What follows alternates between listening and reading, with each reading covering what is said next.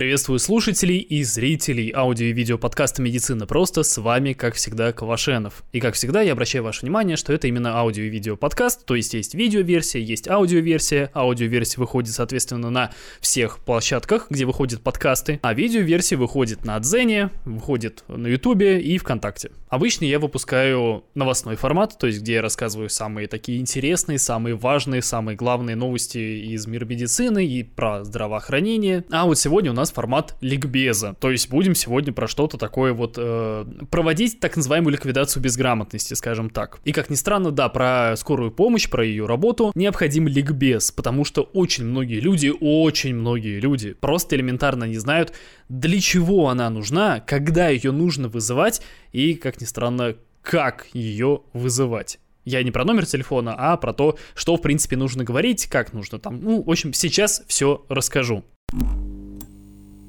И вот чтобы понять вообще, что такое скорая помощь, для чего она нужна, нужно обратиться к ее истории, историю возникновения. Сейчас прям буквально быстренько пробежимся. Нам интересны только основные моменты. Например, то, что первые вообще какие-то повозки для того, чтобы оказывать помощь людям, появились в 18 веке. Их придумал некий там э, Жан-Доминик Ларей, можете не запоминать это имя, там, в общем, важный дядька пытался выслужиться, придумал классную тему, что вот раненых солдат с поля боя можно быстренько вывести и быстренько им оказать помощь, и тогда они выживают. Еще и могут могут вернуться в строй. Ну и, в общем-то, тогда заметили, что это довольно такая интересная техника, интересная методика, поэтому постепенно к ней приглядывались. В 19 веке постепенно начали появляться уже полноценные службы скорой помощи при больницах. До России подобная штука добралась только в 1898 году, но как бы то ни было, можно считать, что только вот в самом конце 19 века в России появилась служба скорой помощи. И так как ее польза была в то время не совсем очевидна, открывалась э, это контора не на государственные деньги, а на частные. Конкретно деньги купчихи Кузнецовой. Тогда из Парижа закупили аж целых две кареты. И, к слову, работали они при полицейских участках. И работали на них, соответственно, тоже полицейские. Они привозили пострадавших людей в полицейский участок, чтобы уже там оказать им какую-то там первую помощь. Коллектив был небольшой, но довольно идейный. Поэтому за первые пару месяцев работы они оказали помощь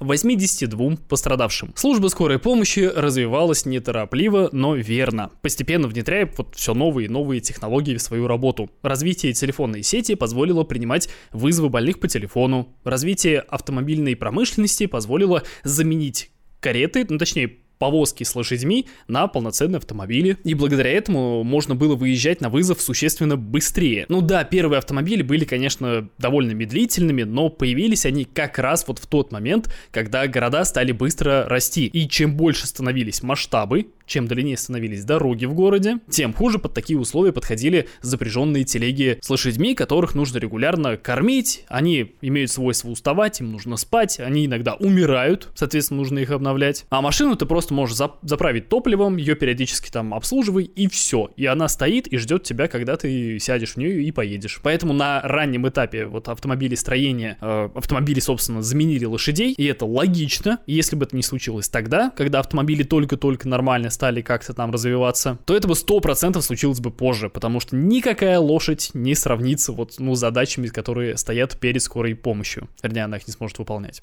Кстати, вот еще один неочевидный момент. По началу бригада скорой медицинской помощи была выстроена следующим образом. После того, как принимался вызов, водитель запрягал телегу, после этого ехал за врачом. И уже после этого они ехали непосредственно к больному. В дальнейшем, для того, чтобы повысить шансы на спасение, стали создавать отдельные станции и подстанции скорой помощи, где бригады вели дежурство. И сейчас скорая помощь — это вид медицинской помощи организации, которой занимается либо Минздрав, либо частные медицинские учреждения. И в обоих случаях это полноценная часть системы здравоохранения. Но так было не всегда. В начале 20 века скорую помощь рассматривали как какой-то вид благотворительности, поэтому выделять просто так средства или хотя бы отдельные помещения никто не собирался. Со временем развивались технологии, появлялись новые лекарства и оборудование. Машина скорой помощи постепенно превратилась в полноценный, в настоящий такой кабинет врача на колесах, потому что внутри нее есть э, самая разнообразная медицинская аппаратура, там есть электрокардиографы для диагностики,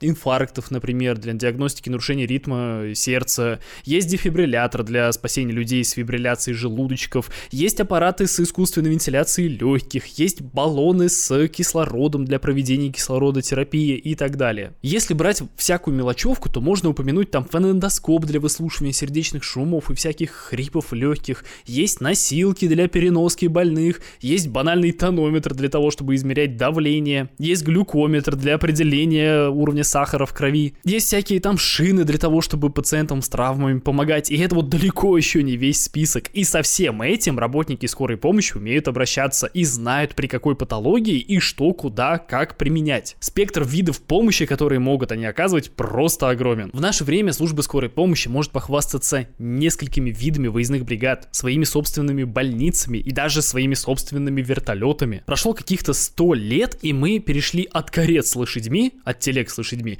к быстро ездящим медицинским кабинетам на колесах и доставке больных по воздуху. И вот на виде бригад я хотел бы немного подзадержаться. Прежде всего существуют общепрофильные бригады скорой помощи. Это те вот, ну, самые скорые помощи. Это те машины, которые представляют себе большинство людей, которых вызывает там при слишком высоком артериальном давлении, когда не удается температуру сбить своими силами, когда травма случилась, или, например, при сердечных приступах. Второй вид бригад скорой медицинской помощи – это реанимационные. На них работают серьезные ребята, врачи-реаниматологи, которые и в шею тебе трубку воткнут, чтобы ты не задохнулся, и кровотечение остановят и к аппарату искусственной вентиляции легких подключат. Короче, свое название реанимации они оправдывают по всем пунктам, то есть они оживляют людей. Они вытаскивают людей с того света. Ну, еще есть различные специализированные бригады по типу там психиатрической, акушерской гинекологической, педиатрической, кардиологической. В общем, вот эти все специализированные относятся к специализированным бригадам. Они занимаются оказанием помощи в первую очередь по своему профилю. Но если что, они, что называется, на подхвате. Ну и в последнюю очередь следует рассказать сказать о бригадах неотложной помощи. В сознании обывателя, в принципе, нет никакой разницы между неотложной помощью и скорой помощью. Потому что скорая, ее нужно оказывать как можно скорее, а неотложной, потому что ее нельзя откладывать. Звучит одинаково, но на самом деле нет. Бригады неотложной помощи берут на себя самых бестолковых пациентов. Ну, грубо говоря, неотложная помощь это то же самое, как если бы к вам на дом пришел врач из поликлиники. Человек чисто вас проконсультирует, может быть, там выпишет рецепт, назначит лечение и поедет дальше. Единственное отличие то, что врач из поликлиники не будет консультировать людей на улице, а бригада неотложной помощи на вызов на улицу реагирует. И вот здесь мне стоит объяснить, почему отдельно взятых пациентов я только что назвал бестолковыми. И как примерно выглядит работа обычного врача или фельдшера скорой помощи. Можно долго расписывать вам, как должна быть укомплектована бригада скорой медицинской помощи, сколько в ней должно быть человек, на какие вызовы они должны выезжать, на какие не должны они выезжать, что они обязаны сделать, что не обязаны. И все это абсолютно ни к чему, потому что сократить можно все это до одной фразы. Суровая реальность очень далека от ожидаемой картины. Объясню на примере самой обычной линейной бригады. Слишком часто, в абсолютном большинстве случаев, они выезжают на ложные вызовы. Например, их могут вызвать на инфаркт, а на самом деле они приедут на просто пьяного дядьку. Могут вызвать на приступ удушья, а по приезду выяснится, что это бабульке было лень встать открыть форточку, поэтому она вызвала скорую помощь. Могут вызвать на боли в сердце, а выяснится, что это просто больной шизофренией перестал принимать свои препараты от этой самой шизофрении, и никакой боли в сердце у него на самом деле не было. Просто начались галлюцинации. Скорая помощь должна приезжать тогда, когда срочно требуется помощь медиков, но почему-то у большинства людей название «скорая помощь» не ассоциируется ни с какой опасностью, которую нужно устранить как можно скорее. Еще один частый случай – это когда скорую вызывают взрослые люди с банальной простудой. Нет, не поймите меня неправильно, ОРВИ может вызывать всякие нехорошие осложнения, когда лучше не ждать врача из поликлиники, а вот сразу вызывать скорую. Но я сейчас не про такие вещи говорю. И какой-нибудь взрослый самостоятельный дядька, дееспособный, может позвонить позвонить 103 и вызвать себе скорую помощь, чтобы ему просто померили температуру. И вот такая еще бывает ситуация. Бабуля вызывает скорую помощь из-за повышенного артериального давления. Между прочим, это довольно опасное состояние, которое может привести либо там к инфаркту, либо к инсульту, либо еще к чему. Поэтому ехать нужно обязательно. Приехавший фельдшер узнал, что бабуля гипертоник со стажем, но никаких лекарств она еще не принимала. Он предложил ей капотен из своей аптечки, на что она согласилась, и заодно говорит, сравню его со своим. Вот такая вот вера в то, что лекарства у скорой будут лучше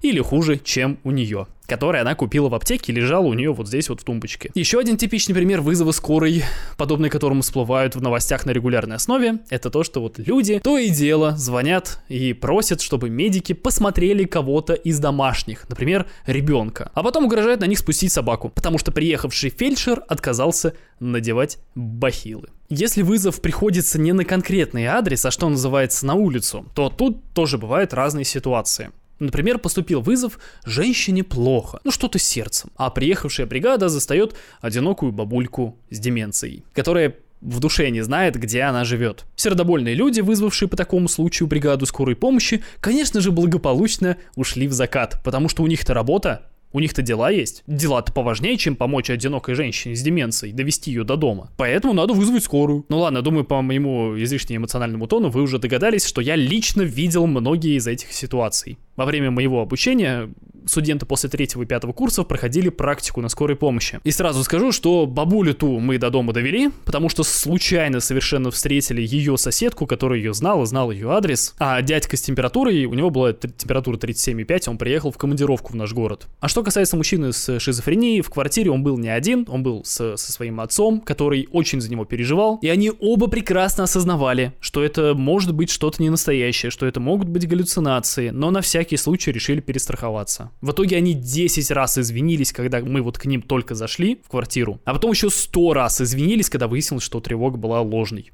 Вот на самом деле это было удивительно, что психически больной человек оказался адекватнее психически здоровых.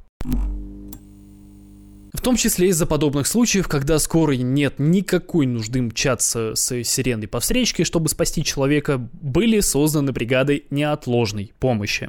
А еще они помогают э, тем же участковым специалистам из поликлиники, которых э, вызывают на дом. Да, последние тоже частенько приходят на дом, потому что их вызвали на всякий случай. Хотя пациент сам себе был вполне был способен позаботиться о себе, мог явиться на прием вполне. Но мы сейчас не об этом. Главное, что я хотел вам э, рассказать, это то, что вот скорую помощь часто дергают без какой-либо причины. И теперь умножьте тотальную нехватку специалистов в области здравоохранения, потому что люди не хотят выполнять опасную работу, довольно опасную опасную работу, при этом не имея физической и юридической защиты. Так, например, в начале ноября 2022 года сотрудники скорой помощи были вынуждены запереться в своей машине, спасаясь от пьяных мужиков, которые желали с ними расправиться. Повод был, конечно же, очень веский. Дело происходило в кафе, где одному официанту поплохело. Ему вызвали скорую и вызвали его родителей. Родители приехали раньше, чем скорая. Они паренька забрали, он пришел в чувство, они его забрали домой. Соответственно, приехавшая скорая обнаружила, что все, пациента никакого нет. И в этот момент один из отдыхавших в кафе стал возмущаться, что медики не работают свою работу, не оказывают помощь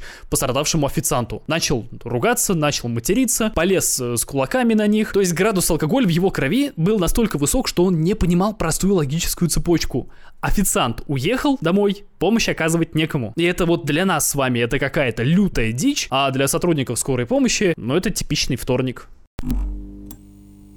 И глядя на подобные ситуации, очень давно напрашивается два глобальных изменения. Первое это особое наказание за нападение на сотрудников скорой помощи. Объясняю сейчас. А, нападение, например, на сотрудника полиции при исполнении будет караться более жестоко, чем просто нападение на какого-то гражданского человека, так как это прямое неуважение к закону и к действующей власти. Нападение на медработника на его рабочем месте, это, безусловно, ну, далеко не аналогичная ситуация, но она не менее ужасна с моральной точки зрения. Люди, которые едут оказывать тебе помощь, помощь обществу, они должны быть быть безопасности, а на данный момент это даже близко не так. И вторая вещь, которая тоже должна быть изменена, это штрафы за ложный вызов скорой помощи. На данный момент э, за это предусмотрен штраф от тысячи до полутора тысяч рублей. Вот только преступление предотвращает не степень наказания, а его неотвратимость. Сложными вызовами на, по всяким там идиотским причинам нужно что-то делать.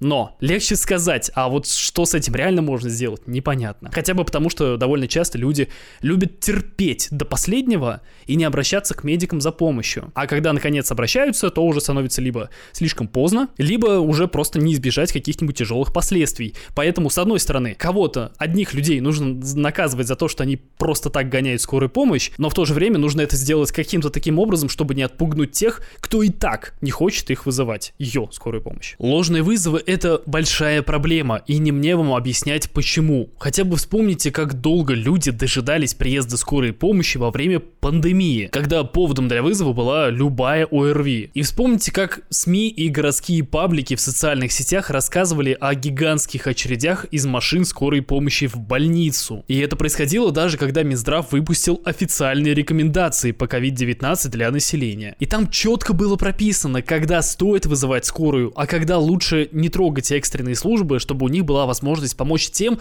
кому реально нужна помощь. Ну и вот этим роликом я пытаюсь сделать примерно то же самое. И сейчас я приведу несколько примеров ситуаций, когда вызов скорой помощи необходим.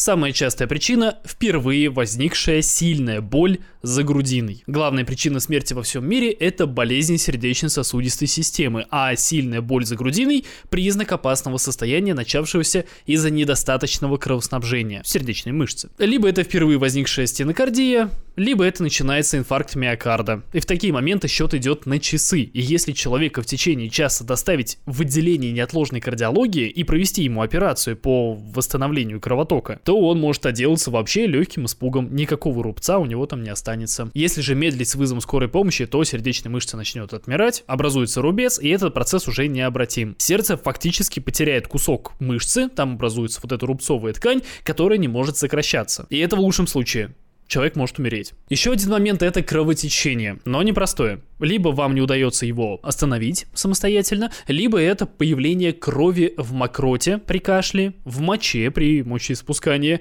либо в кале или в рвоте. Тут, думаю, любые комментарии излишни. Любому адекватному человеку понятно, что в норме кровь не должна из вас вытекать. Ну, разве что фанаты альтернативной медицины со мной не согласятся, потому что они-то угорают по кровопусканию в разных формах. Но остальные меня прекрасно поймут. Следующее – нарастающее удушье. Это еще одна очевидная причина для вызова скорой помощи. В такой ситуации процесс набора номера экстренных служб происходит просто автоматически. И упоминаю я вот сейчас эту ситуацию просто для наглядности. Когда реально стоит вызывать скорую. Когда человек вот-вот задохнется, а не когда у вас температура 37,5 градусов. Сильная боль в любом месте тоже может быть причиной для вызова. И здесь стоит пояснить. Обычно люди в такой ситуации принимают обезболивающее, пьют таблетку за таблеткой, а скоро вызывать не торопятся. И тем временем, например, боль в животе может быть признаком аппендицита, боль в правом подреберье признаком холецистита, боль в пояснице признаком мочекаменной болезни. Ну, вернее, камня, который выходит из почки по мочеточнику. Головная же боль или головокружение могут быть признаком инсульта. Здесь, наверное, стоит небольшое пояснение сделать. Аппендицит – это воспаление такого маленького отростка нашего кишечника, аппендикса. Опасность представляет именно дальнейшее развитие этого процесса, потому что без вмешательства врачей аппендикс может просто лопнуть, и тогда кишечное содержимое выльется прямо вот ну, в брюшную полость, грубо говоря. И это называется перитонит, когда там уже все начинает воспаляться. Если аппендицит очень часто удаляется через небольшой небольшой разрез на животе, либо через три совсем крошечных разреза, то для устранения перитонита в любом случае придется вс- ну, вспороть живот почти весь, почти целиком. Это очень травматичная операция. И при этом еще риск летального исхода вырастает просто в разы. Очень обидно, когда дело доходит до перитонита, потому что предотвратить его развитие, ну, довольно легко. Не нужно принимать обезболивающую таблетку до приезда скорой, потому что иначе вы, что называется, сглаживаете клиническую картину. Мочекаменная болезнь означает наличие камней в почках. Если один такой камушек захочет выйти из организма, по пути он будет царапать стенку мочеточника. А это один из самых больших аттракционов, доступных человеку. Под самым большим аттракционом я имею в виду одну из самых сильных болей, если что. Боль при этом такая, что люди, прям вот цитата, лезут от нее на стену. Человек мечется из угла в угол, потому что он не может найти ту позу, которая принесет ему хоть какое-то облегчение. Прикольно было бы посмотреть, как пациенту в таком состоянии всякие акупунктурщики предлагали бы поставить иголочку, а гомеопаты попить таблеточку гомеопатическую. Ну, чтобы унять боль. Нет, эффект плацебо, конечно, может ослаблять боль, но даже альтернативщики в такой ситуации предлагают все-таки вызвать скорую, чтобы те сделали укол нормального обезболивающего будущего. А то, что сами в такой ситуации они точно забудут про всякие нетрадиционные методы лечения, я уверен, более чем полностью. Ну а теперь про последнее то, что я говорил, про инсульт. Если не вдаваться в подробности, скажу, что тут ну, примерно такая же ситуация, как с инфарктом миокарда. Очень многое зависит от времени, через которое больной поступил в медучреждение. Не только потому, что помощь нужно оказать как можно скорее, потому что от этого зависит дальнейший прогноз, но и потому что с определенного момента помощь оказывать нельзя, потому что это только навредит. Ну и теперь, когда вот вы все понимаете, теперь вы представляете, с какими заболеваниями должна работать скорая помощь, давайте поговорим о том, как ее правильно вызывать эту самую скорую медицинскую помощь. Про номер 112, я думаю, вы уже в курсе. Конкретно интересно, что делать после этого. После того, как по телефону от диспетчера вы услышали, что вызов принят, нужно сделать несколько простых вещей, которые помогут медикам сделать все качественно. Во-первых, если вашему близкому стало плохо, то после звонка диспетчеру нужно подготовить дорогу для скорой помощи. Нужно открыть все шлагбаумы, все подъездные двери, убрать всех лающих, мешающих собак, освободить проходы и так далее. Если ваше местоположение трудно найти, например, там на домах нет э, знаков, нет э, номеров, нужно выходить и встречать встречать. Хоть на дорогу выбегайте, встречайте машину, машите, чтобы они вас нашли, чтобы они вас увидели и могли сразу ехать по нужному адресу. После того, как работники скорой помощи вошли к вам в дом, нужно потребовать надеть их бахилы. Ну, шучу, конечно, это вообще идиотизм, блин. Какие бахилы? Человеку плохо. Вы же не будете просить надеть бахилы пожарных или, я не знаю, полицию. Если без шуток, то медикам надо просто не мешать. Если они что-то попросят, там, документы, табуретку, не знаю, полотенце чистые, руки вытереть после того, как их помыли,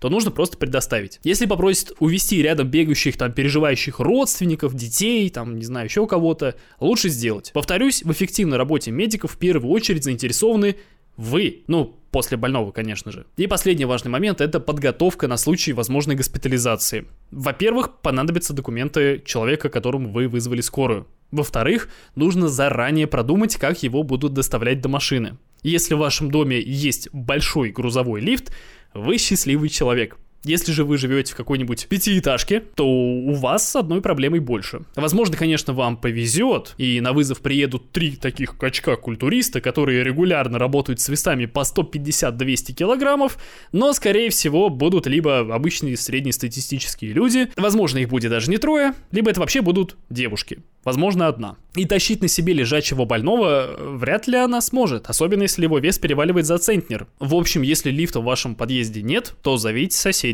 Надеюсь, вы с ними в хороших отношениях, и они будут готовы помочь вам в такой ситуации. В любое время суток. Если же соседей нет, зовите прохожих. Делайте что угодно. Нагружать работника скорой помощи категорически нельзя. Ему еще до конца смены, между прочим, ездить больных спасать, вот таких вот может быть у него десяток. У него времени на восстановление тупо не будет. В заключение хочется обсудить вот такой вот момент. Минздрав недавно разрешил работать на скорой помощи официально студентам-медикам. Ну и, конечно, многие в интернете стали ругаться, мол, бла-бла-бла, доверяют работать абы кому, там какие-то практиканты, а не врачи.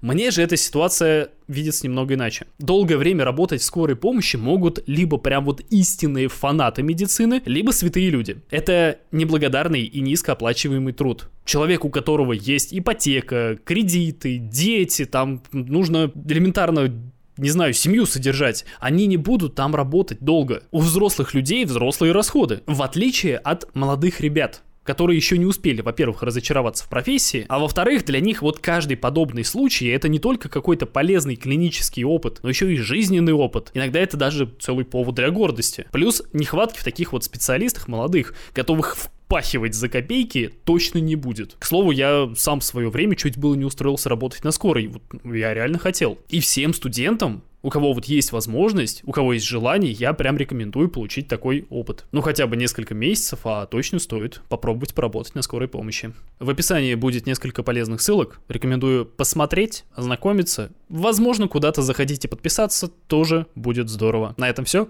Пока.